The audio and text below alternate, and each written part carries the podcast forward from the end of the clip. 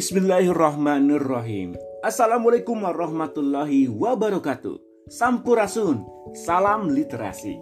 Alhamdulillahirrahmanirrahim. Kembali Ayah Salwa menemui hadirin yang berbahagia, para pendengar di mana pun berada, masih dalam program Kisah Ramadan bareng Ayah Salwa. Ini merupakan program dari TBMAS Lebak Wangi bekerja sama dengan Dinas Arsip dan Perpustakaan di Sarpus, Kabupaten Bandung. Disiarkan dari Perumahan Lebakwangi Asri RW 13 Desa Lebakwangi, Kecamatan Arjasari, Kabupaten Bandung, Provinsi Jawa Barat. Acara ini biasa didengar di Kota Bandung, Kabupaten Bandung, Jakarta, Bekasi, Bogor, Purwakarta, Sukabumi, Ambarawa, Purbalingga, Jambi, dan Oku Selatan, Sumatera Selatan. Bagi kota yang belum disebutkan, silakan tinggal kabari kami dan kirim saja ke WhatsApp. Alhamdulillah di hari ini adalah hari yang ke-10. Ini adalah hari terakhir di 10 hari pertama. Mudah-mudahan kita selalu diberikan kesehatan, kekuatan yang luar biasa, ibadah di bulan Ramadan semakin luar biasa meskipun kita melaksanakannya di tengah-tengah wabah Covid alias Corona mudah-mudahan segera selesai ya biar tidak di rumah saja. Hmm. Kemudian eh, di hari ke-10 ini mudah-mudahan juga ada targetan-targetan yang bisa kita tuntaskan barangkali tadarusnya yang harusnya sudah juz 10 mungkin ya kejar terus ya Oke, hari ini kita ingin salam-salam buat ya, buat anak-anak yang lucu-lucu dan soleh solehah yaitu anak-anak dari TK Nuansa Cendekia. Ya salam ini dikirim oleh Miss Ida. Katanya eh, anak-anak yang soleh dan soleha yang sedang belajar saum salam kangen. Ya salam kangen dan semoga sehat selalu Ya, salam ini juga dikirimkan oleh Miss Yeni, ketua yayasannya, kemudian ada e, Miss Dewi, kepala sekolah beserta guru-guru yang lainnya, ya. Di info produk masih akan menginformasikan tentang majalah pendidikan di Kota Bandung ada majalah Geliat Gemilang ya. Untuk informasi dan pemesanan silahkan klik bit.ly slash pesan MGG. MGG-nya huruf besar ya. Jadi kalau misalnya ingin tahu tentang majalah pendidikan di Kota Bandung, namanya majalah Geliat Gemilang, silahkan klik bit titik slash pesan MGG. MGG-nya huruf besar. Ya, hari ini kita akan bacakan masih dari buku yang berjudul Muhammad Teladanku Jilid 8 Perang Uhud yang ditulis yang ditulis oleh KEK Wardana dan tim Syamil. Buku ini diterbitkan oleh PT Syamil Cipta Media dan didistribusikan oleh Samil Duta Ilmu.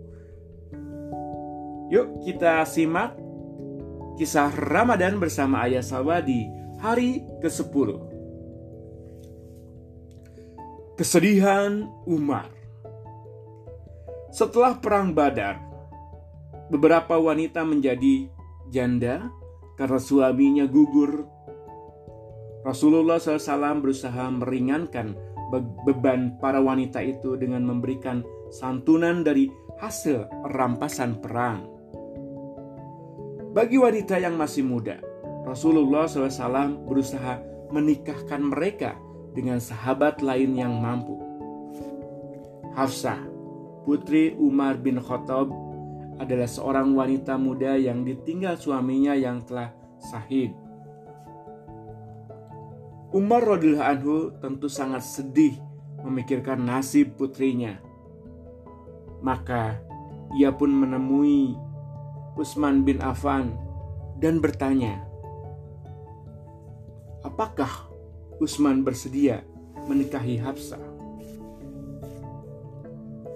Maaf, saya sedang tidak bersedia untuk menikah lagi.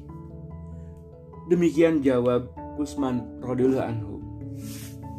Umar kemudian mendatangi Abu Bakar dan bertanya, apakah Abu Bakar bersedia menikahi Hafsah? Namun Abu Bakar diam saja. Dengan sedih, Umar bin Khattab menemui Rasulullah Shallallahu Alaihi Wasallam untuk mengadukan nasib Hafsah serta penolakan kedua sahabatnya. Rasulullah Shallallahu Alaihi Wasallam tersenyum menghibur. Hafsah akan menikah dengan orang yang lebih baik dari Abu Bakar dan Utsman. Umar bin Khattab menatap Rasul tidak mengerti siapa yang lebih baik dari Abu Bakar dan Utsman. Ternyata Rasulullah SAW sendiri yang akan melamar Hafsah. Subhanallah. Saat itu juga perasaan Umar bin Khattab meluap dengan kegembiraan yang tidak terlukiskan. Dia bertemu Abu Bakar dan menyampaikan berita gembira itu.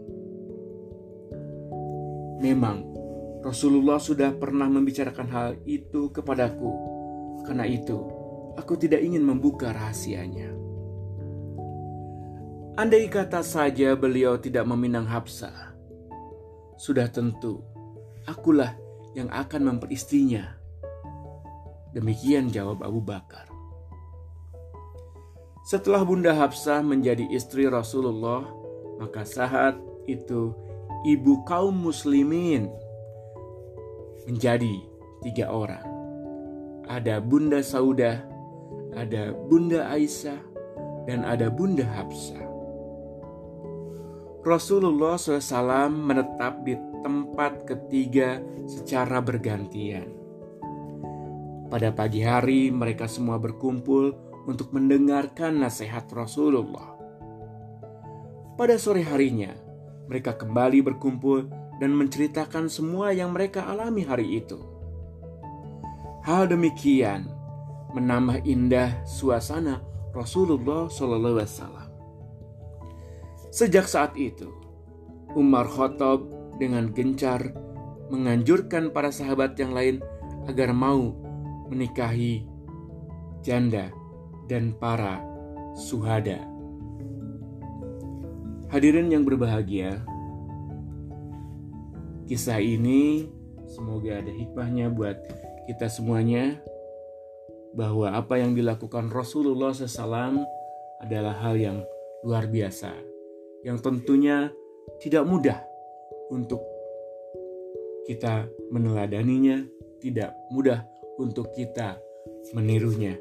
Ya, semoga kita punya hal yang luar biasa untuk bisa menjadikan apa yang dilakukan oleh Rasulullah itu adalah teladan.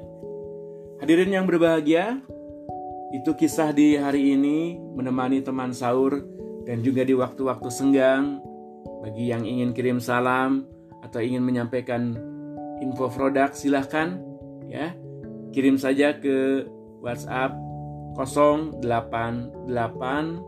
ulangi 0888 094 05468 sekali lagi 0 8 nya 3 kali 094 054 68. Terima kasih sudah mendengarkan kisah di hari ini. Semoga mendengarkan tidak hanya dengan dua telinga kita, tapi kita selalu mendengarkan dengan hati kita. Acara ini didukung oleh Forum TBM Jawa Barat, Forum TBM Kabupaten Bandung, Majalah Pendidikan, Majalah Geliat Gemilang, website real.id, website penamisterbams.id, serta RW 13 Lebakwangi Asri, saya Ayah Salwa undur pamit beserta kru, ada Ibu Salwa, ada Kakak Salwa yang selalu menyiapkan semuanya sehingga acara ini bisa berlangsung dengan baik.